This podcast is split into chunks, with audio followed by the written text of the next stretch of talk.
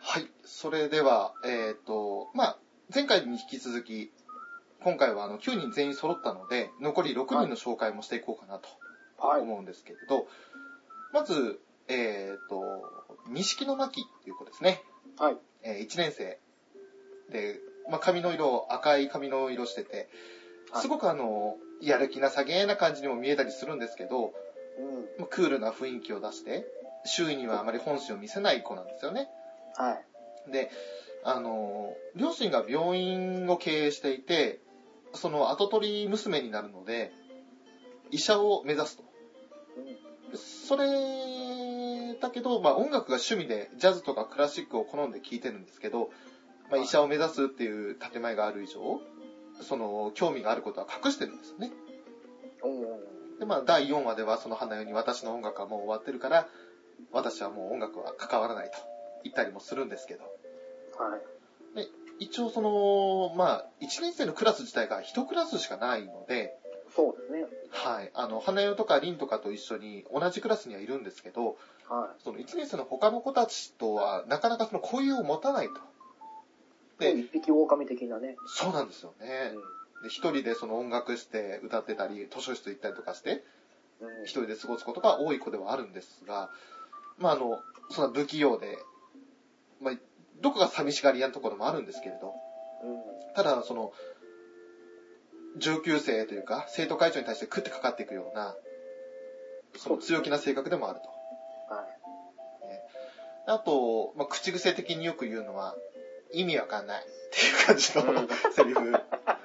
で、あと、驚いた時に、うえーっていう感じで、なんかあの、うん言葉にすると、うに点々にえーって感じなんですけど、ぶえーっていう感じなんですけど、うんうんうん。そんなあのセリフをよく言う子ですね。そうですね。えーね、あのーまあ、個人的にはあの仲間思いだけど素直になれないで悪態を作ってところでなんかあの言動とかはなんかワンピースのチョッパーみたいな感じかなって思うんですけど あー、そうですね。あれをもっと、チョッパーを強くした感じの、そうですねで すね。スンを強くした感じですよね。はいそうなんです、うん。で一応その演じてる声優さんパイルさんっていう PILE と書いてパイルって読むんですけど、はいまあ、あの、もともと歌手の方ですね。うん、そうですね。で、声優は初挑戦だったってこともあって、あの、まあ、正直言って演技力は期待できないです。あ、あの方、初挑戦なんですね。初挑戦なんですだよか。らちょっと僕もぎこちなさを感じたんですよ。そうですよね。うん。だから本当にあの、まあ、今でこそ逆にあの、なんか、慣れてない感じなんか、増えてな感じが逆に病みつきになるような感じなんですけど、そうですね。うん。でも、やっぱりあの、最初に、その、声優っていうのはそういったことも上手い人が演じるもんだって、思って聞いてると、何この子変な感じだなっていうふうに思っちゃうとは思うんですよね。そうですね。大輝なんかは特にそうだと思うんですよ。うん。まあ、ただ、その、中の人の魅力としては、その、同じ作品のキャラの真似のみならず、基本的に声真似がすごく上手で、へえ、あと、絵を描いても上手いんですよ。多彩ですね。多彩なんです、本当に。ん。で、あの、これは、まあ、アニメが始まる前のニコ生放送とかがあって、そこで結構無茶ぶり的に、あの、何々の絵を描きなさいみたいな感じで やる企画があったんですけど、はい。へそういったところで、その、才能の片鱗を見せたりしてるんですよね。え、でよく、まあ、ファンの人からは、パイちゃんとか、パイル様っていう風に愛称で呼ばれてたりする方ですね。おー、そうなんですね。で、あとは、えっ、と、星空凛ですね。同じ1年生で。あの、とにかくラーメンが大好きで、おー運動神経抜群だと。はい。でその片鱗は第5話でアクロバティックな運の技術を披露した時にも見せてるんですけど、はい。で基本とにかく元気。で、ちょっとだけ泣き虫なはい。女の子ですね。で、えー、まあ、花代の幼馴染で親友でもあると。そうですね。 1年生のムードメーカーだよねっていうところもあるんですけど、で、あの、気分が高まって、テンション上がるにゃーっていうのがセーフ定番ですかね。そうですね。語尾のニャーが印象ですね。そうです ね。うんうん。だ僕正直ちょっと苦手なんですよ。なるほど。この作られたキャラ感がちょっと強すぎるかなっていうのが。あざとさがちょっと見え隠れするような。ちょっと前に出過ぎなのかなっていう。なるほど。そうですね、まあこれは、うん、仕性方格はない。悪くないんでね。そうですね。性格は嫌いじゃないんですけど。明るい感じで、あの、はい元気な子っていうのがありますよね。うん。で、まあ、あの、ダンスもすごく得意、体を動かすことが得意なんですけど、ただ、はい体は若干硬いんですよね。そうですね。うんだからあの柔軟性はちょっとね。そうそうそう。柔軟性がなくて。で生徒会長にあの、まあ、前屈、前屈というかあれは、なんだろう。まり的な感じですかね。ね、それをやれって言った時に全然曲がんなくて、いたたたたたたみたいな感じで、ガもうみたいな感じでチガチなのにあんなアクロバティックな動きできるのすごいですすよ。ごいですよね。逆にそれがすごいと思います。で、あとは、まあ小学生の頃、これはあのエピソードにもありましたけど、まあ、男子にスカート姿をからかわれた経験があって、それがあのコンプレックスになっちゃってね。そうですね。でそれでなかなかこう、自分に素直になれないところもあるんですけれど、はい。まあこの辺はね、あのーさっきも言ってた2期の5話ですね。そうですね。はい、これはあのそういったコンプレックスと向かい合う回でもあるんですよああ、いいですね。だからあのりんちゃん推しじゃなくても多分うなるでしょうねそんな神回って呼ばれてる回ですねその、自分の欠点に向き合うっていうのは、どのシリーズでもいいですよね。そうですねはい。で中の人、まあ、声優さんは飯田里穂さんっていう方で、はい。まあ、リピーって呼ばれてる人ですねはい。えっ、とちょっとショーは分かんないんですけど元天才テレビくんのあのテレビ戦士はい。はいとうことですねだったりとかはい。あのミューズでその中の人みんなの中でも最年少ですごいあのおみんなからか愛されてる人ですねおいいですね。末っ子って感じですね。そうですねで最近なんかソロデビューとかもしまして、そうですね。それをしましたね。ねうん CD とかも出してますね、はい。続いて、まあ、4話で大活躍しました小泉花代お花代ちゃんですがまああの話を聞くのはとても上手な聞き上手な子なんですけどうん。話しかけたりその自分から何か提案したりするのは苦手な引っ込み思案な女の子ですよねそうですね。で、幼馴染の凛からは、かよちんっていう風に呼ばれると。うん。で、えーまあ、幼い頃からそのアイドルになることを夢見ていたんですけど、まあ、なんかあの、自分はそんなもんできないみたいなことで、その引っ込み思案になりつつ、ただアイドルの話題になった時の、その引っ込み思案はどこへやらって感じで、超絶に語り倒すという。あのギャップは僕良かったと思います。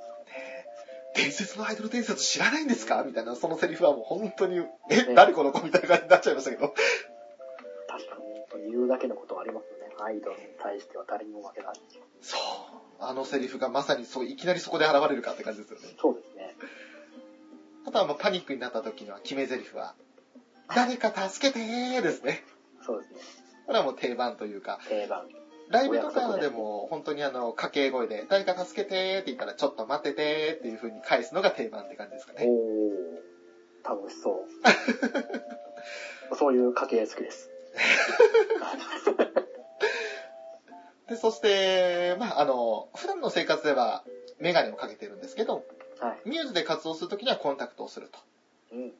で、あの、学校で飼っているアルパカの飼育員でもありますね。そうですね。はい。で、あのーこの花代ちゃんを語る上で欠かせないのは、まあちょっと8話までではそのシーン出てこないんですけど、はい。大の白米好き。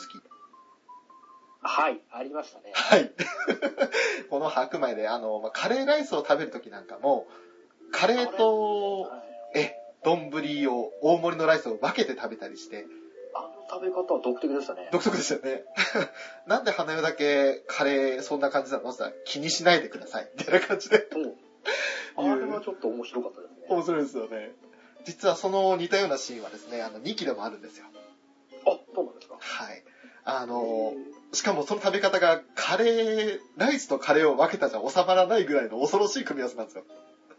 これはとんでもない変色ぶりが見れるんですかそう、変色というか、あの、食べてるもの自体はみんなと同じなんですけど、食べ方がおかしいっていう。なるほど。まあ、これはちょっとネタバレというか、ちょっと面白いシーンの一つなので、一体どこのことを章話してるのかなっていうのを、はい。はい。まあ、一応ヒントとしては2期の10話、あ、じゃあ11話かな。おお結構最後の方で出てるんですね。最後の方ですね。終盤になってまた出るんですね。はい。そのいとやころでもで、グッタと。ウチ結構好きです。この、もう、わかりやすい妹感じゃないですか。ああ、なるほど。もう妹には、持ってこいのキャラクターですよね。そうですね。はい。確かに妹属性はあるかもしれない。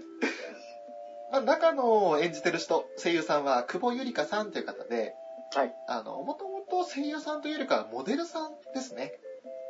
おー、そうなんですごくあの、背が確か164センチからで背高くって、すか。うスタイルがすっごくいいモデルさん、ん。おー、じゃあ、それこそ、ライブだと映えますね。映えますね。あの、一人だけなんかあの、頭身ちげえなって感じします。はい。なるほど。そして、えっ、と、まあ、画伯と呼ばれてるんですけれど、あ、そっちの方ですか。そう、ただですね、あの、絵が上手い方の画伯じゃないんですよ。あっちですよね、もちろん。ええあの、別称の画伯なんですよ。ですよね。いいじゃないでで、すか。描く絵が素晴らしい絵なので、あの、これはですね、ぜひあの、まあ、愛称シカ子って言うんですが、はい。奈良県出身でね、あの、奈良といえばあー鹿ですよね。で、鹿がいる県の女の子で鹿子らしいんですけど、 おー、なるほど。はい鹿子画伯で調べたら、恐ろしい絵がたくさん出てきますので、これはもう、僕の中では記載という、はい。イメージでよろしいですね。よろしいです。わかりました。特にあの、まあ、最近個人的には、あの、アニゲイレブンという BS の番組を見ているんですけれど、はい。そのアニゲイレブンは、この久保ゆりかさんが司会でね、僕一回だけ見たことあります。あ、ありますかオープニングのとこちょろっとだけなんですけど。おおあの作品というかあの番組では毎回このシカゴ画伯が絵を描いてその回の締めくくりをするんですけどおお。なかなかですよ独特のタッチがありますこれは、100か0の、あれですよ ね。反応としては。そうですねあなるのほど。ーまあえぜひとも一度興味があったら見てみてくださいと100の反応であってほしいな。そして続いては7人目のあの矢沢ニコですねはい。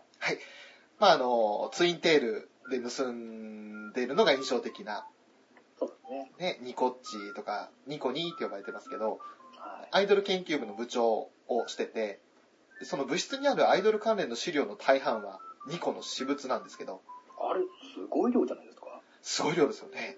高校生であの量を集められるって尋常じゃないですね。でしかもあの、伝説のアイドル伝説とか2つ持ってるという。保存用と鑑賞用がありますからね。ね。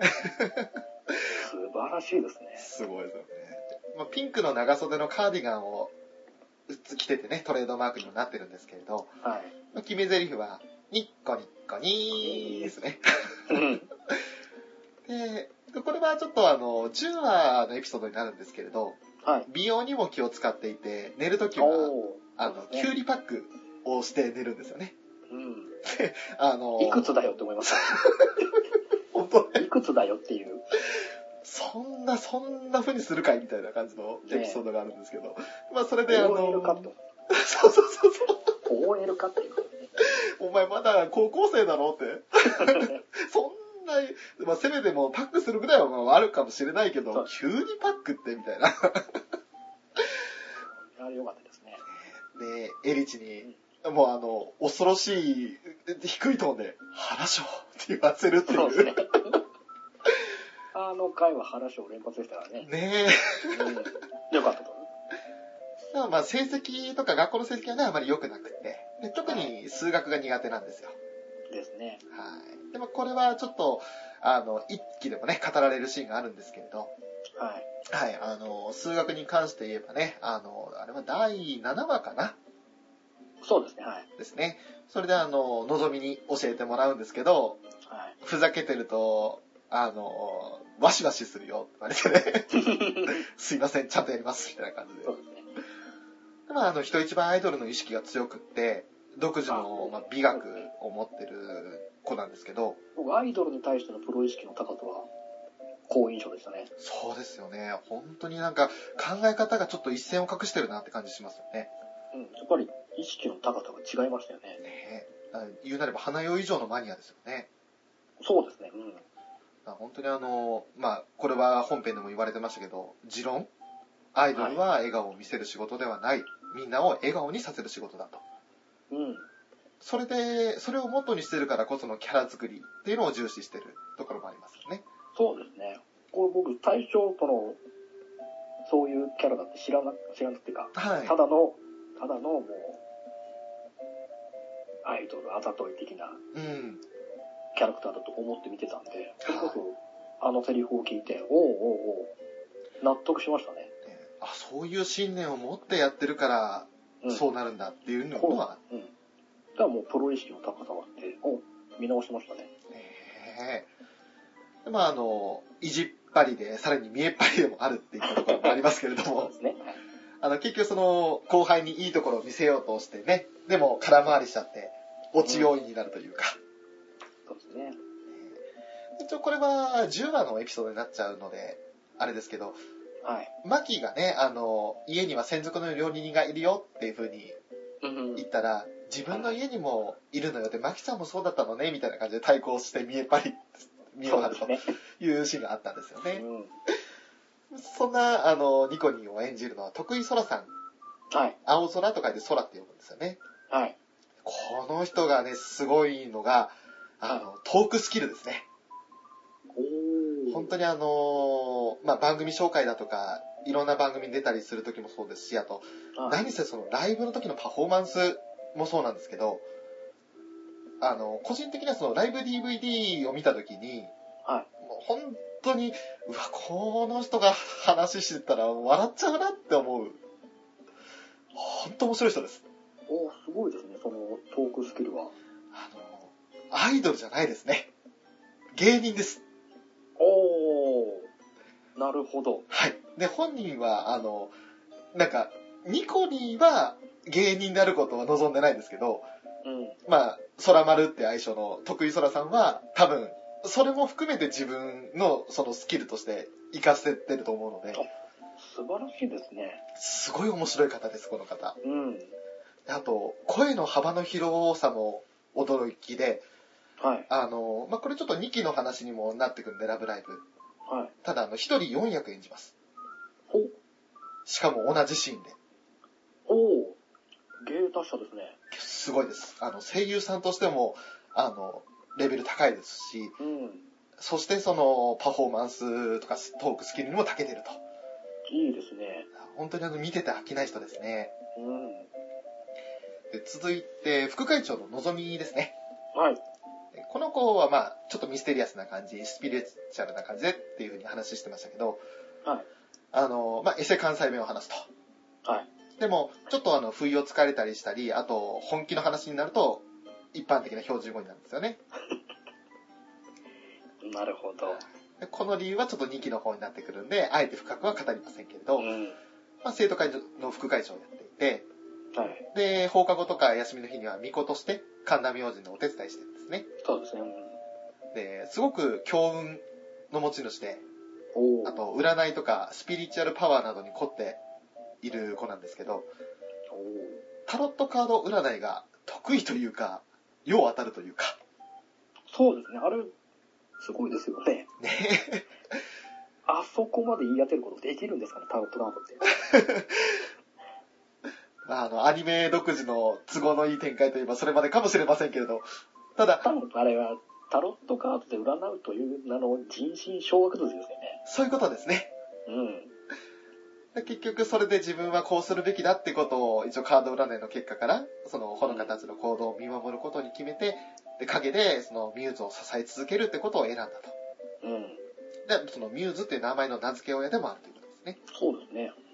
まあ言うなればその面倒見がいいお母さんみたいな感じのポジションにいるんですけどそうですね、結構、ね、こう、各メンバーに的確なアドバイスというか、そうアドバイしまスすよねだと後押しですとかね。そうですねこう何せ包容力ありますよね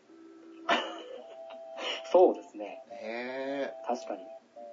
で、あと必殺技というか、お仕置きで、背後からメンバーの胸を揉むといそうですね。う、ね、脅し文句はわしわしですよ。わしわし。こればっかりは、あの、その言葉を聞いたらみんなが、ヒーってなるって いう。すごいですよね。一気に関してはわしわしされたのは、ニコッチと、あと、されそうになったのは小鳥ちゃんですかあと、マキちゃんですよね。あ、そうだ、マキちゃんもそうだった。マキちゃんは被害に遭ってんだ、実際に。 合ってますね。うん。何すんのよって言われてましたね。あとね、あの、おバカ3人組も、やられてますよね。屋上で。そうですね、そうだ。ほのかとリンもやられてましたね。そうですね。はい。そうか、あれ1期か。なんかちょっと2期と混同してますね、俺。 ぐらいですかね、一気でと。ですね。はい。まあ、あれがあの、NHK でワシワシが出た時には、ツイッターがちょっと盛り上がりましたね。おあ、そうですね。えーつああ、NHK そのまま放送したかと。そうですね。ちょ英っと、断、英断なのかな。ちょっとなんか際どいじゃないですか。ままあと、もの深夜アニメらしいというか、堂々とやってるところもあって。そこはやっぱり多分作品の味として NHK も受け取ったんじゃないですか。そうなんですよね。うん。まあ、これぐらいだったら子供が真似してもみたいなところもあるのかもしれないけど。 まあ、女同士っていうのがあるから。そうですね。うん。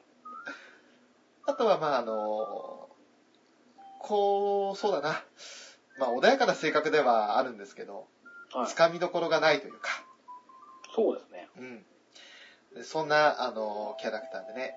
ただ、この望みの、あの、深い掘り下げというか、一体その、どういう経緯でこんな感じになったのかっていうのは全部2期になっちゃうんで、あと劇場版になっちゃうんで、おー、劇場版にもなりますか。はい。あの、望みの魅力が増すのは2期と劇場版です。 いやー、これはまんまとハマりそうだな。えーこれはね、あの、望みのことは、今は、あの、なんかつかめない子だな、程度でいいと思います。はい。ぜひとも、あの、まあ、ま2だ期とかを、全容は見えてないです。そうですね、あの、見えなくていいです。そして、見せようともしません、俺もあえて。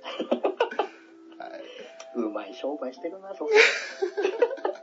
で、中の人、演じる人は、楠田愛菜さんって方ですね。はいえっ、と、すごい天然さんです。中の人。あー、なんかそんな感じします。愛称はクッスンって呼ばれてて、うん。あの、まあ、後々紹介するエリの役の、あの、南條吉野さんと一緒に、はい。えー、のぞえりラジオガーデンっていうウェブラジオをやってたんですけれど、はい。はい。えー、その時に披露しました、ラッキークスダっていうキャラクターがいるんですが、うん。そうなった時には、あの、南條吉野さんをもう報復絶倒させて、もう、すごい呼吸困難にさせるみたいな状況になりましたね。おー、これラッキーとつくことはあれですかはい。象を、象を頭につけるんですかえーっとですね、あの、たまたま、その、まあ、南條のが、南條さんが、その、言ったんですよ。なんか、ラッキークスだの的な感じの口調で面白いみたいな、何気なく言った言葉なんですよね。語呂的に。語呂的にうん。なんか、その、ラッキーってついたら、 なんか面白い人みたいな感じの。うん。で、適当に名付けたのが、その、ラッキークスだってキャラクターになって、ああ、なるほど。これはね、やばいですね。あのーもう今、アーカイブ放送なくなっちゃったんで聞けないんですけど、はい。本当に楽しかったです。俺、あの、この回を聞いた時には大爆笑しました。そうか、これ僕出会ったの最終回だけなんですよね。いやー、こればっかりあの、これは本リアルだわ当早く CD 出してほしいですね。うん。これは音源化して出したら売れますね。売れると思います。うん。あの、逆にその、なんで、のぞみは魅力あるのかっていうのは、この、のぞえりラジオのおかげもあると思うんですよ。ああ、なるほど。やっぱりつかみどころないキャラクターっていうところもあって、ちょっと損な役回りもあるので、はい。結構あの、まあ、揶揄されることというか、なんかうん、髪の毛紫色だし、うん。あの、ふっくよかだし、うん。結構あの、ドムって言われることが多いんですよね。なるほど、カラーリングで。カラーリングで、あなるほと、体型とかで。はい。実際にはその3サイズとかで見ると、全然そんなに太ってる印象もないもないんですけど、うん。なんかあえてふくよかに見せるように描かれているので、そうですね。よくあの、ドムだとかって言われちゃったりして、すごいぶ、あの、部別された言い方されちゃうんですけど、おーこれって多分あれじゃないか、はい包容力のあら現れとして。そうです。それが絵として現れているのが、うん。だからそういったところを、望みの魅力に気づけなかった人は、どうしても、あの、そういって読んでしまうこともあると思うんですけど、なるほど。えーのぞえりラジオと2期劇場版を聞けば、のぞみのことをのんたんって言ってしまうような感じの、あの、魅力のあるキャラクターになります。なるほど。で、その中の人的には、あの、すごいダンスをかじってるというか、ずっと練習してた人で、はいはいはい。あのーライブで、多分、あの、キレッキレのダンス一番に披露してる人だと思います。おー、いいですね。はい。続いては、綾瀬エリーですね、最後。来ましたね。来ましたね。これは、えっ、と、ウラキングさん、一押しですかはい。えー、一気すべて見た上の一押しです。はい。そんなウラキングさん、一押しのエリチカについてちょっと、掘り下げていきたいと思うんですけど、はい。まあ、ロシア人のおばあちゃんを持つクォーターですね。はい。で、子供の頃、まあこれあの、本編で語れる、語られることないんですけれど、はい賢い可愛いエリーチカって呼ばれてたとうんうん。いうことで、あの、ライブとかの掛け合いもですね、賢い可愛いって南條さんが言ったら、エリーチカって返すのが掛け合いですね。はい。で、あの、腹章って言って終わるのが、えー、まあその一連の流れになるんですけど、うん。はそう生徒会長がですね、一期で、い。で、基本的にその常識のある人で、そうあですね。の、うん、ミューズ加入後にですね、あの、海ちゃんに、は ぁやっとまともな人が入ってくれたって言って涙ぐんで感謝されるっていう。 それまでどんだけ海ちゃん苦労してたんだって話になるんですけど。で、あの、まあ、モデルとかのスカウトを受けるぐらいのスタイルの持ち主ですね。はい。ね、あの、幼い頃習っていたバレエが軸となって、プロ級のダンス技量があると。ありますね。で、あのー、もともとそのおばあちゃんが音の木坂学院の卒業生でもあって、はい。あと、妹のアリさんも入学を希望しているとはい。いうこともあるのに、さらにそれに加えて自分が生徒会長だからという、うんそういう義務感で、生徒会を挙げての廃校の組織活動をしていきたいというふうに訴えるんですよね。そうですね。でも、あのーまあ、責任感が強くて、自分のことを考えない、そんな、その姿勢を理事長には見抜かれてしまっていて、はい。なかなかその自分の提案は飲まれないと。うん。で、それに対してミューズの方はどんどんいろいろ許可されていくもんだから、なんでよって感じで、なかなかね、あの、対立しちゃうんですけど。うん。まあ、あの結局その、まあ、これは一期の中で語られるんで言っちゃうんですが、はい。この形のその PV をネットに上げたのは、エリチなんですよね。そうですね。えーだから本当はあのー、ほのかたちのダンスは観客を魅了しないっていうことを思い知らせるために載せたのに、うん。思惑とは逆に人気が出る結果になってしまうと。そうですね。まああのー、そんなちょっと残念な結果、個人的には思ってたのと違うってところになっちゃうんですけど、はい。あと喋り口調がちょっと強く厳しい感じなので、下級生からやっぱ怖がられるんですよね。そうですね。ねで、あのー、特にこれ第10話の話になるんですが、はい。はい、あの、ミューズ加入後にはその、先輩っていうのを、先輩後輩やめようと上下関係なくそうっていうことで、うん。その、まあ、いろいろ合宿提案とかをするわけですよね。はい。まあ、グループのリーダー格になって、まとめる立場には立つことになるんですけれどうん、でその、ほのかに対して、そんなに気持ちを素直に表現できるのは羨ましいと思いながらも尊敬するんですよね。そうですね。えーで、あのーまあ、個人的にその、エリチの中で、はい。やっぱ好きなのはあの、なかなかその、同世代と遊びに行くってことがなかったので、うん。ああの、ファーストフード店、それこそ8話ですよ。あー、はいはい。ありましたね。はい、あの、はい僕らのライブ、みんなのライブを、あ、逆だ、僕らのライブ、みんなのライブ が、あの、流れてる時に、えっ、と、ファーストフード店でハンバーガーを食べるシーンがあるんですよね。はい。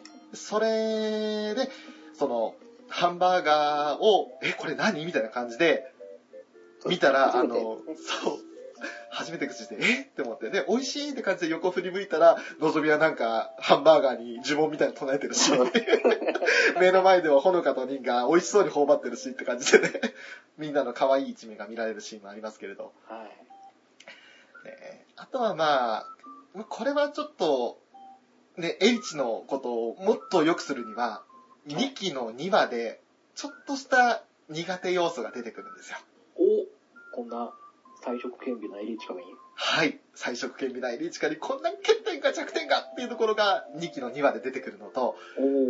あと、良さを増すシーンでは2期の11話はい。で、ちょっと面白いシーンがあります。 あれまたこれは何かとは言わないです。あれ、これは本当にぐいぐい引き込まれますね。そんなエリチを演じるのは南條吉野さん。はい。あのー多分、ミューズの中で一番有名な声優さんかな。そうですね。うんフリップサイドっていう、あの、まあ、アニソンを中心とした歌を歌ってる、えっ、そとうだねバンドのボーカルとしても活躍したり、ね。で、愛称は、なんちゃんとか、なんちょるのっていう風に言われるんですけど、はい。まあ、あの、さっき、のぞえりラジオで報復絶倒したっていう話もしたんですが、はい。え比較的笑いの沸点が低めです。あ、笑い情報的なところですかそうですね。ちょっとあなの、るちょっほどとしたことでも笑っちゃいますね。なるほど。で、また、あいの、いですねほんと楽しそうに笑うんですよ。おお。で、またその、くっすんによって笑わされるなんちゃんがものすごく微笑ましいので、のぞえりラジオを聞いてる時には本当あの、ファンになりましたね。いや、いいと思いますよ。えーそんな、まあ、あの、前回は紹介できなかった残り6人を、はい。ちょっとお時間いただいて紹介させていただきました。はい。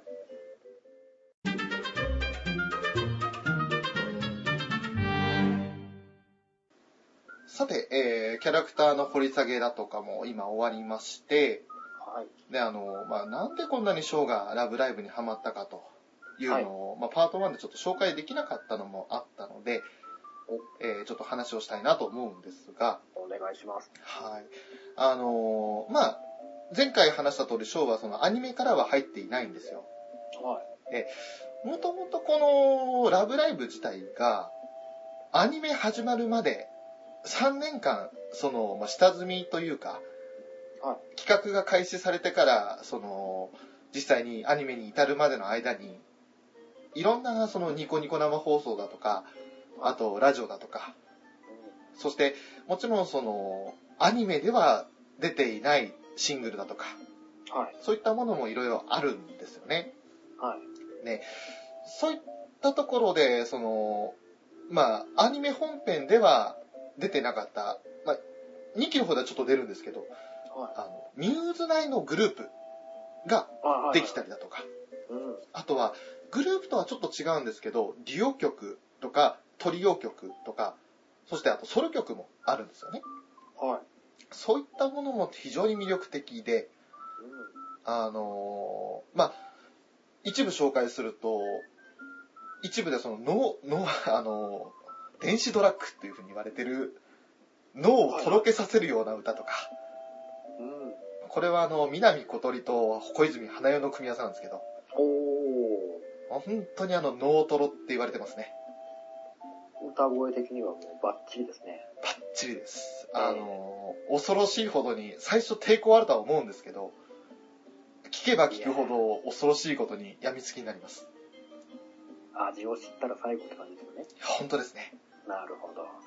そんな歌もあれば、あとはちょっとクールでスタイリッシュな曲で、あの、エリーチカ、綾瀬エリと、そして、海ちゃん、園田海と、うん錦野真紀の3人でトリオを組んで、えーソルジャーゲームっていう曲とかを歌ってたり、は実はあの、パート1で、あの、直樹がちょっとつぶやいたのが、そのソルジャーゲームって曲なんですけど、い。あ れあれあれあれっていうあ。れあれですね。あの、打ち合わせなしにそのフレーズが聞いた時に、俺、直樹あれって思いましたけど。おっとはい。そんな、ちょっとスタイリッシュでかっこいい曲もあったりだとか、はい。で、もちろんその、アニメ本編では流れてないミューズ9人の歌とか、はい。そういうのもあったりするんですよね。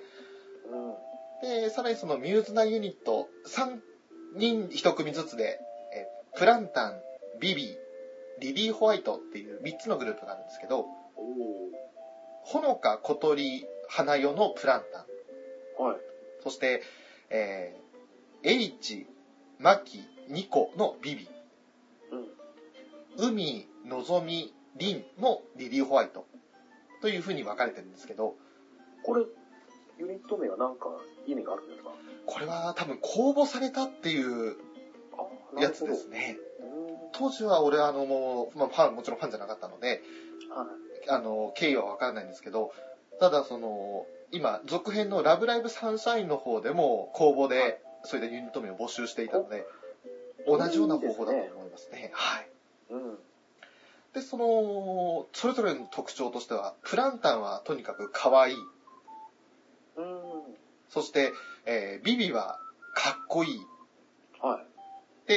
えーリリー・ホワイトは昭和ほほここ、ここに来て昭和なんですかそうなんですかわいい、かっこいいときて。あのね、リリー・ホワイトに関しては、あの、はい。ちょっと探せば出てくると思うので、ぜひ、あの、うん聞いてみていただけると、なるほど。はい、あの、一部、レアな楽曲の中には、はい。まるでゼータガンダムのオープニングテーマかっていうような曲もあったり、おっとそれと、あとは基本的にはその昭和歌謡的な雰囲気を醸し出す曲が多かったり、おーこれはあの、おっさんホイホイ的な感じがありますね。これはそうですね。はラブライバー層を大きく増やすためのい。ええですね。完全にあの心をつかまれちゃいますね。なるほど。は気になります。後で聞いてみ ます。い。 ぜひとも紹介させていただきます。はい。えー、そのして、ビビーに関しては、あの、まあ、マキとエリチがいるので、はい。基本的にかっこいい部類なんですけど、そこに2個が加わるんですよ。うーん。で、それだけだと、まあ、2個はどんな影響を及ぼすかわからないかもしれないんですけど、はまあ、あの、基本かっこいい曲から、あの、だんだん2個側に寄ってきて、面白い曲も来るんですよ。い。おで、そして、最終的には、あの、しっとり歌い上げる曲ー。があって、まあ、なぜその、まあ、これはすみません、個人的な評価なので違うという人いるかもしれないんですけど、おーはミューズの中で歌唱力ベスト9を決めるとすれば、い。はい。多分一番に上がってくるのが、えー、まあ、ナンジョルの、えーと、エリチですね。うん。そして2番がパイルさん、はい。まあ、マキですね。で、3番手がほのかって感じになってくると思うんですけど、はい。あのーその歌唱力のトップ2が、ワンツーが揃ってるグループなので、はい。本当にあの、歌自体は、あの、あ、これ、ラブライブの曲なのって思うような曲もあります。おー。普通に聴いたら、あの、どっかの3人ぐらいの女あの女性グループが歌ってるのかなって思うような。もうじゃあこのクオリティの高さは、はい。群を抜いてる感じなんですかね。そうですね。同じそのユニット曲の売り上げで見ても、ビビだけは多分抜けてます。おー、なるほど。同じ時期に出た曲の中で売り上げが一番いいのはビビですね。おーじゃあやっぱり、ファンの皆さんも、そういう曲を好んだという感じですね。そうですね。でプランタンは、さっきのあのノートロの2人にほのかが加わるんですけれど、はい。これもまた、まあ、ノートロというよりかは、本当可愛いって感じですね。うーん。本当にあの、ほわほわした3人が、ユニットを組んでるので。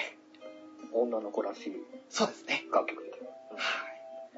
あのーガーリーな感じの曲が多かったり、あとは、ちょっとしっとりと歌い上げる曲もいくつかあるんですけれど、は特にあの、漢字ばっかりでこれなんて読むんだろうって曲で、ナイチンゲールラブソングっていう曲があるんですけど、い。おっとそういうのはちょっとしっとり歌い上げてますね。えー、どんな当て字なんですかうーんと、表現しづらい。こうなんかはい、暴走族とかであるところの、あみたいな、そういあ、うと、当て字的な。まあ、そうだと思うんですよね。多分、ナイチンゲールっていうのは無理やりあの、なんか、フランスを英語にしたら、普通って仏って書くような感じで、あーナイチンゲールを漢字にしたらそうなると思うんですけど、あと、恋歌でラブソング。うーんちょっとあの、なんて字だったかって今、パッと思い浮かばないので申し訳ないんですけど、6文字の漢字でナイチンゲールラブソングですね。おで、それはあの、曲聴いてれば、曲の中にナイチンゲールラブソングっていうフレーズが入ってるので、やっとわかるんですけど、俺スクフェスでその曲初めて知った時には、読み方わかんなかったです。ーそうでしょうね。で、また、スクフェスのワンコーラスの中には、ナイチンゲールラブソングっていうフレーズが入っていないので、ああ、そうなんですか。 2番なんですよね。あ、なるほど。はい。だから、えー、これなんて読むんだろうと思って、その漢字を一個ずつ入れて調べたときに、あ、ナイチンゲールラブソングって読むんだと思って。 面白いですね。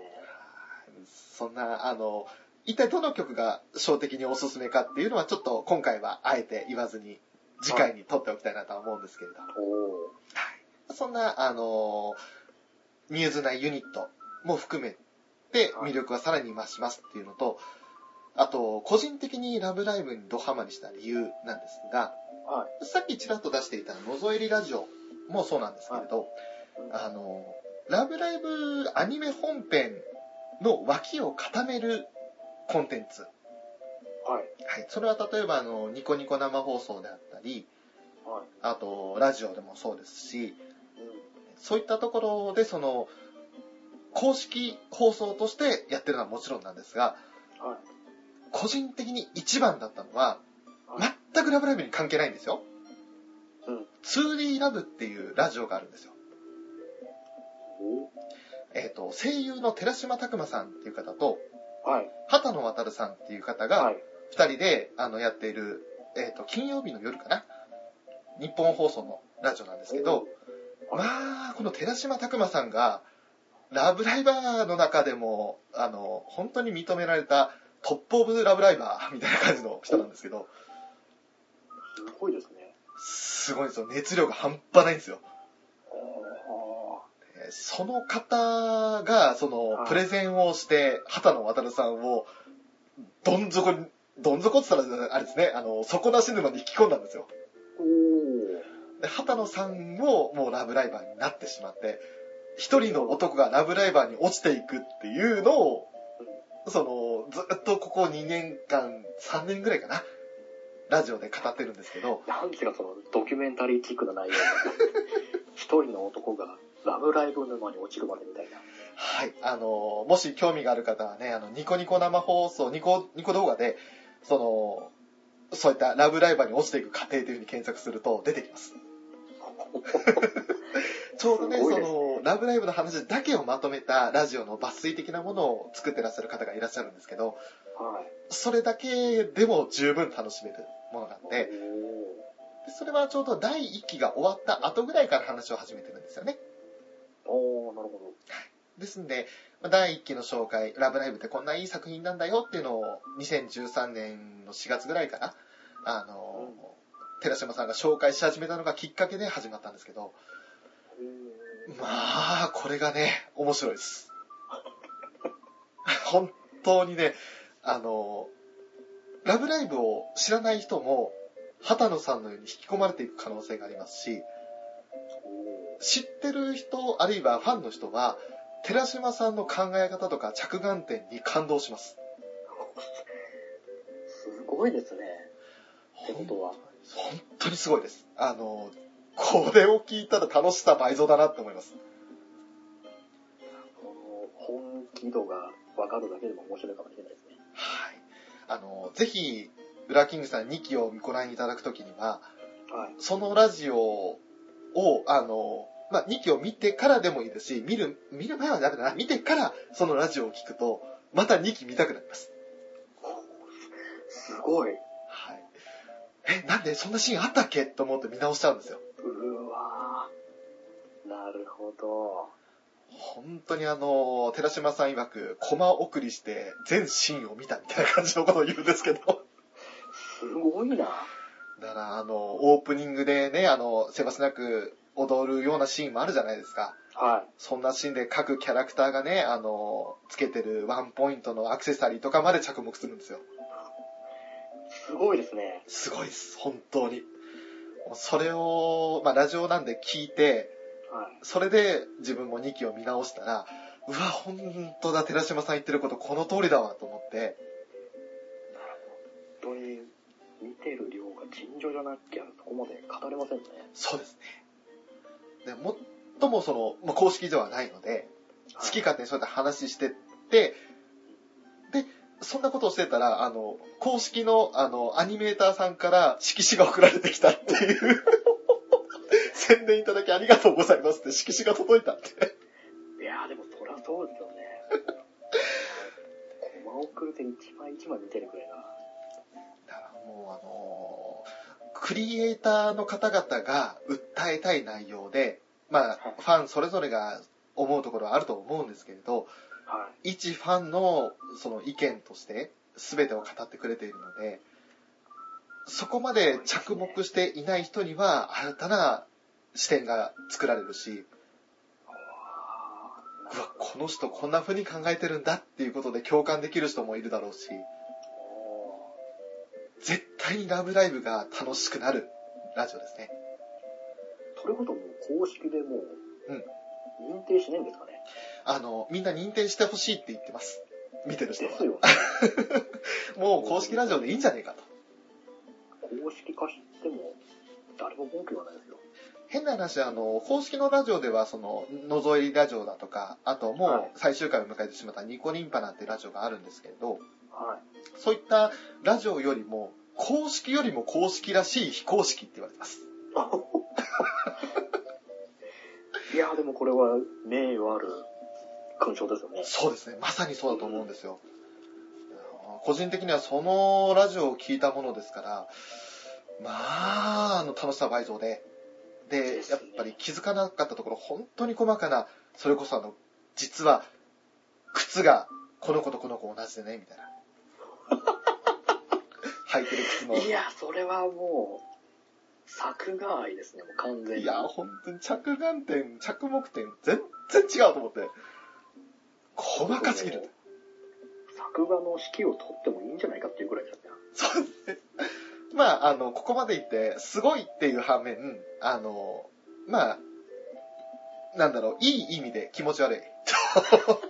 なるほど。はい。あの、お前そこまで見すぎて気持ち悪いわっていう風になるんですけど、これはあの、畑野さんも言ってます。あの、寺島さんに対して。うん。ね、おほんと気持ち悪いっつって。 そしたら、何を今更とかっつって。 ね、今に始まったことじゃないみたいなことを言うんですけど、本当にあの、すごい人ですね。もう立派ですね。そこまで来ると立派 です。うそれと、まあ、声優界ではその2人だとか、あと、はいそのラジオには出てこない、名前しか出てこないんですけど、あの、信長くんっていう、島崎信長さんっていう方、ん。はいはいはい。はい、あの声優さんいらっしゃいますよね。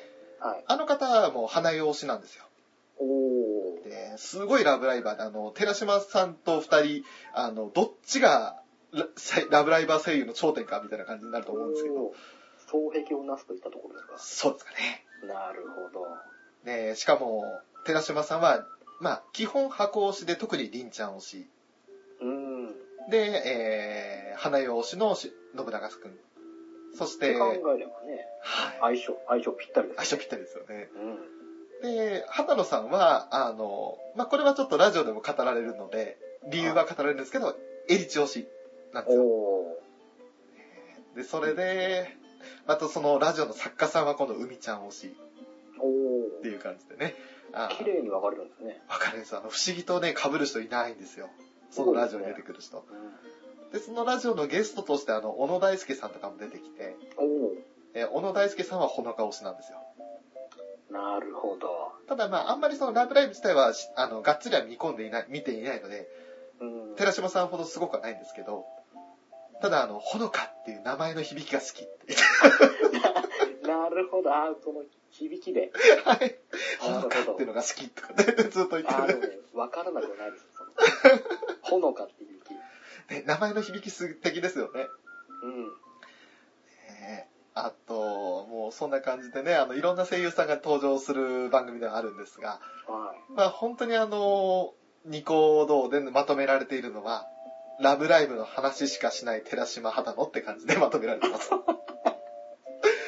まあその部分だけ抜粋してるから当然なんですけど、は本当にあの、聞いてて楽しいです。あの、やっぱり声優さんなんで声すごくいいですし、い。う聞きやすいラジオですね。ん。いいですね。で、あとはおすすめは、やっぱりその、ラブライブが好きな人たち、もう本当に素人さんだと思うんですけれど、はが、あの、ラブライブのいいシーンだけを抜粋して、全くその別作品の、あの、曲とかを重ねてね、でおあの、MAD マットと呼ばれるものを作って、はい。それで、あの、上げてるのをよく見るんですけれど、はい。それもまた愛に溢れているんですよ。うさっきの8話のね、エリチのシーンとかも、ーん。はい。まあ、翔が個人的に好きなサーフィスっていうグループの歌、その先に。にあるものっていう、あの、歌を載せて、エリチだけのシーンを抜粋して、で、エリチの気持ちを全部その歌詞とリンクするからってことで、お乗っけー、てよく見つけられましたね。いや、あの、ラブライブサービスって検索したらたまたま見っかったんですよ。あー、すごいですね。好きなもの同士を掛け合わせてこんな作品見つかったかと思って、うん。うわっと思って。 あの、片っ端からラブライブで検索をしてた時期がありましたね。なるほど。あニコ動のま自分のアカウントのマイリストがすごいことになってます。全部ラブライブ関連の。はい。なるほど。だからその辺もね、あの、ちょくちょくあの、ツイッターでこんなのありましたって紹介してた頃もあったんですけれど、はい。あのー、ウラキングさんにはまたちょっと襟調子ということなので、それ関連のものはまた紹介しようとは思うんですが、おー、ぜひとも。はい、あの見てみたいですー、ぜひね、そういったところもちょっと探してみていただけると、ラブライブってアニメだけだったら多分100%じゃないと思うんです。そうですね。もちろんな、アニメが基準って方もい多いと思うんですけど、はラブライブ自体がそのアニメに至るまでの歴史があるので、い。あー、なるほど。そういったところを見てもらえると、個人的にはもう、うん、ラブライブをバカにできないなというか、あの、一緒になって応援しちゃいたいなって思う作品ですね。うん。でも確かにこう、いろいろ、アイドル作アニメっていろいろありますけど、やっぱりちょっと、ラブライブって、一線をちょっとまた隠した作品だなっていうのは、感じましたね。ああ、そうですか。うん。なんか、萌え要素とかというよりも、なんか、応援しなきゃって思わさるような作品だなって個人的には思うんですけど、そうですね、こう、応援したくなるはい。っていう気持ちが強く出るのかなってういう。んうん。うん。もうアニメだけだったら結局その完成されたアニメーションにそれに声を当ててて、その間違いがないじゃないですか。そうですね。でも、それを演じてる中の人たちが一体どういった経緯でそれまで、アニメになるまで、そのラブライブという作品をどんどん作ってきたのかなっていうのを、まあ、昔のニコニコ生放送とかの、うんそ、の、アップされてる動画とかを見ることができるんですけど、はあのーそういったところを見ていたらね、やっぱりあの、一人一人に、あ、この子はこういう人で、で、こういったことが得意で、こういった人だから応援したくなるみたいな感じの、その、9人それぞれに魅力があるんですよ。い。うん、そうですね。うん。だから、多分箱推しって、そのみんなのことを推しますって、ミューズ推しですっていうことを言ってる人たちって、はい。 9人推しというよりかは、18人推しって言ってる人が多い多いかもしれないです。おー、あ、なるほど。中の人も含めてっていう18人ってことですそうですね。か。なるほど。だから、あの、個人的には錦の巻ってキャラクター的には巻ちゃん推しなんですけど、はい。中の人的には、俺、あの、えみつん推しなんですよね。おあえて一人選ぶとすれ推しはば。ー、わはかります。わかる気がします。い、もちろん、だからといって、えみつん推してるから、じゃあ他の人は嫌いなのかって言ったら、そんなこと全くなくて、うん。みんながその、まあ、10段階評価で言ったら、7のとこにいる中で、あえてじゃあ10にしようかってところですか。うん。そういった、あの、泣く泣く順位をつけるとそうなるみたいな感じで、そうですね。パート1の時に俺直樹に意地悪されて、あの、順位つけろみたいなこと言われちゃったんですけど、あの、順位なんかつけようがないんですよ。まあ、あえあえてですからね。そこはもう本当に差は、差なんてないんですよね。それこそ1位から9位までの。そう。でも、やっぱりその、まあ、箱推しっていうのがね、みんな推しっていうのが通用する、その一つのカテゴリーになっているので、うんあえて一人選ばなくてもいいっていうのもあると思うんですけど、た、だ、やっぱりあの、ラブライブ好きな人って最初は誰か一人好きになって、そうですね。うん。みんなの魅力に気づいた時に一旦箱推しになって、それからまた改めて一人を考えるっていう形だと思うんですね。ああ、そうですね。流れ的にもそういう感じな気がしますね。こういったとは2期見てないからわからないですけど、はい。多分、あの、まだ裏2期キンのグさんには中でも、それこそ、うんこうね、一人ずつ加入していくに、そ経緯う。の話もありますし。さっきのその、望みの話だって、なんで、望み急に入ったのみたいな感じになるじゃないですか。ああ、そうですね。うん。ね9人やうちも入れてっつって、なんで急に入ってきたのみたいな感じに、あの、え、お前お呼びじゃないよみたいなことも言う人もいるかもしれないんですけど。もうそこは、何のこう、反反発っていうか、そういう抵抗もなく入ってきましたからね。ねえ。そこは、あの、それまで培ってきた望みの、あの、まあ、陰で支えてきた、その、ことを考えたら、すごいなって思うし、そして2期の方を見ると、はあ、そうか、そういう気持ちでミューズをっていう風になってくるんですよ。おー、なるほど。ちょっと今、今話し、ししそうになったので危なかった。ちょっと、これ以上は何も言わないんですけど。いや、もういいですよ。もう十分ですよ。あ もうそ僕を引きつけるようとしたらもう100点満点です。ありがとうございます。もうこれを聞いてくださってる方もね、あの、ぜひ、ショーがなんでこんなに熱いのかっていうのを、まあもちろんアニメ本編は基準として見ていただけると嬉しいんですが、うん。それ以上にその周りを固めるコンテンツがすごいんだよっていうことを知っていただけたら嬉しいかなと。そうですね。で、まあ最終的にはきっとライブですよね。ライブがね、すごく見てみたいんですよ。いやー、本当に、ああのー今、ちょっと今日3月28日になりましたけれど、3日後ですよ、ライブ。そうですね、ラスラストライブが。えー、ファイナルライブ、2日間東京ドームで行われるんですけれど、まあ、本当にチケットは争奪戦だったらしいですし、瞬殺だったみたいですね。ねえ、それで、あとライブビューイングだって人気ですよね。うん。各映画館で見るみたいな感じのものですけど、はい。それこそ、今で言うともう、一声優ユニットで、東京ドーム一般にできるって、とんでもないことですよね。そうですよ、上普通に考えたらありえないことですよね。うん。ワンマンライブですからね。で、もう満タンにできるっていうのは本当に、尋常じゃないことですからね。いや、本当ですよ。うん。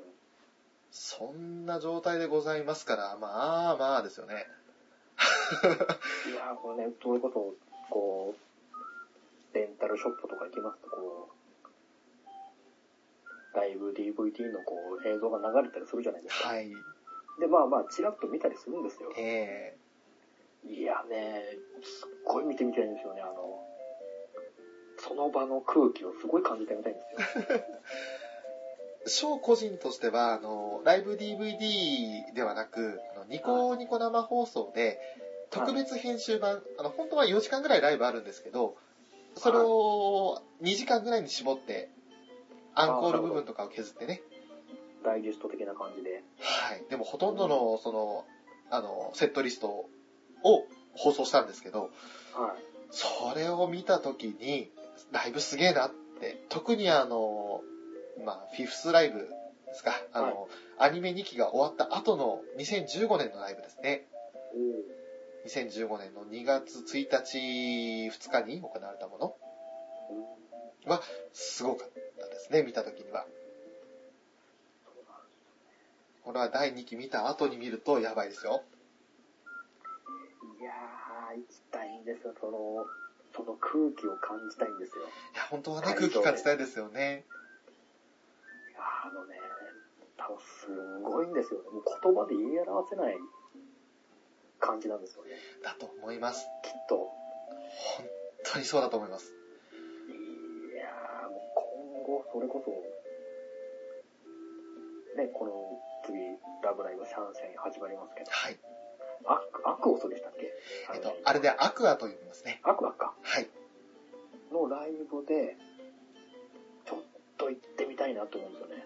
そうですね。まだあのー今、アクは2週間に1回ぐらい、その、生、ニコ生放送やってますけど、はい。一応それ、ショーも見てるんですが、はい。やっぱりまだこう、ミューズほど魅力を出し切れてないというか、まだまだちょっとこれからだなというところがあるので、これはあのー7月かな夏あ6月かから多分あのー7月6月からアニメ放送始まるんですけどはい。それを見てからかなっていうのは正直思ってますおー。ただあのーアクアの方も魅力はあるその声優さんにしてもキャラクターにしてもですけどうん。ねあのー本当に、ああ、すげえなって、やっぱり、こういう場にその抜擢されるっていうのが、まずすごいんだろうなっても思いますし、そうですね。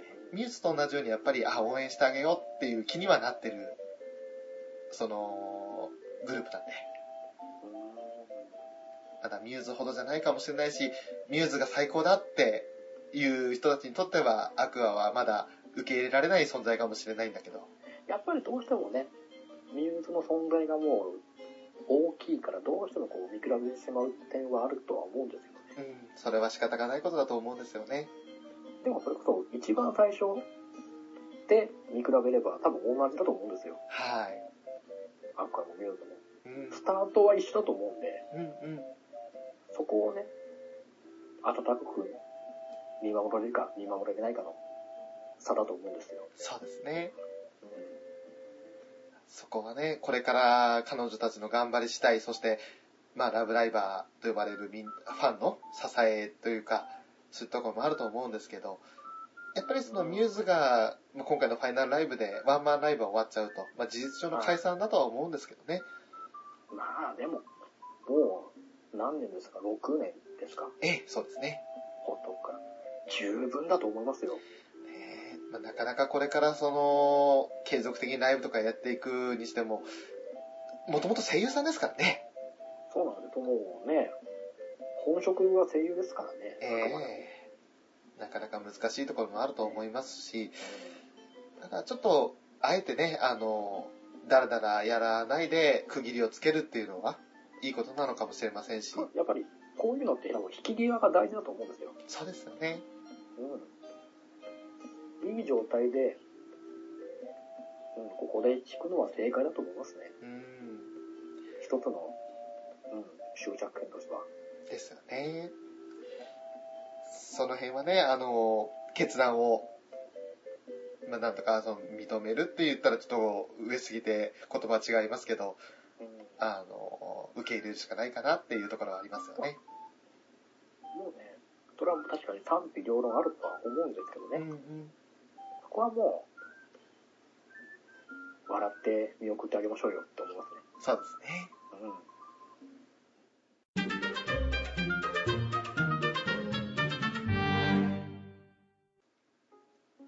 さあ、えー、ちょっと思った以上に時間かかってしまいまして、なんといいえ、 2時間超えです。素晴らしい。よく収まったなと。 まだあの話足りないなってところもあるんですけれど。いやーでももう、僕的にはもう120%の出来だと思ってますね。ありがとうございます。はあの、どこまでプレゼンできたかなって若干不安なところもあるんですが、本当にあのー語りきれないですよ、この作品は。い。もう、全部を全部説明すればいいっていうもんでもないと思いますからね。そうですね。あのある程度こう、含みを残すのも大事だと思います。いや、そう言っていただけると嬉しいです。はい。ちょっとその含みは全部、あの、第2期を見てください的な付箋にしかなってないっていうところもあれなんですけ まあど、、そうですね。いや、でも、十分引っ張られましたよ。ありがとうございます。はい。もう、ウラキングさんのように、ちょっと興味持てたなって、見てみたいなって思ってもらえる人が、これを聞いてくださってる人の中にいてくれたらね、嬉しいんですけれど。一緒に見ましょう。はい。もうぜひとも、ウラキングさんと同じように、あの、ラブライバーの一歩を踏み出していただきたいなと思います。あでも、ね、あの、やっぱり抵抗あるなっていう人もやっぱいると思うので、どれだけその抵抗を解けるかなっていうのが、この番組の目的っていうか、自分がラブライブを語りたいなって思った目的でもあったので、もうダメならダメでも、その時はその時でしょうがないです。一回見てみて、それで、ああ、これはダメだって思ったら仕方ないですから。もう頭ごなしに言うのだけがちょっとあれなんで。そうですね。とりあえず、見てダメなもうそこやったらもうこちらは何も言いませんよ。はい。無理言いはしません。その辺はもうあの自分の考えではいこれは面白いと思ってもらえたら、ぜひですし、まあ、ダメだなと思ったら仕方ないってことで、ねそうで人それぞれ好き好みありますから。はい。そんな感じで、ちょっと今日は、今日はというか、今回は長くなりましたけれども、はえー、まあ、えー、直樹もいない中で、ね、今回はウラキングさんにサポートしていただきながら、もう、はい。ねウラキングさんのおかげで、ショーは大変心地よく喋りました。いや、もうそう言っていただければもう、翔さんが気持ちよく語っていただけるのはもう何よりだったね。これこそ、ショーが語りたかったラブライブだっていうところは語れたので、おー。あとは、まあ、次回というか、まあ、パート3かな、パート4に当たるのかな、下手したら。今回がこの2時間がね、あの、2つに分かれる可能性があるので、そうですね。 はい。 だから、もしかしたらパート4かもしれないけど、えー、その点ね、あの、次回はその第1期の最後までと、あと、まあ、紹介したいちょっと曲ですね。そういったところを話していけたらいいかな、と今はぼんやり思ってます。ぜひとも、また聞かせてくださいよ。はい。ぜひとも、その時はよろしくお願いいたします。よろしくお願いします。というわけで、今回はラブライブ会パート2、カッコ3というところで、はい、えー、大変長くなってしまいましたが、ウラキングさんにはお付き合いいただきました。本当にありがとうございます。いやいや、こちらこそありがとうございました。はまたの機会にどうぞ、えー、ラブライブ会一緒に語りましょお願いします。う。よろしくお願いいたします。それでは、今回お送りいたしましたのは、ゲームカフェのショーと、ウラキングでした。あありがとうございました。りがとうございました。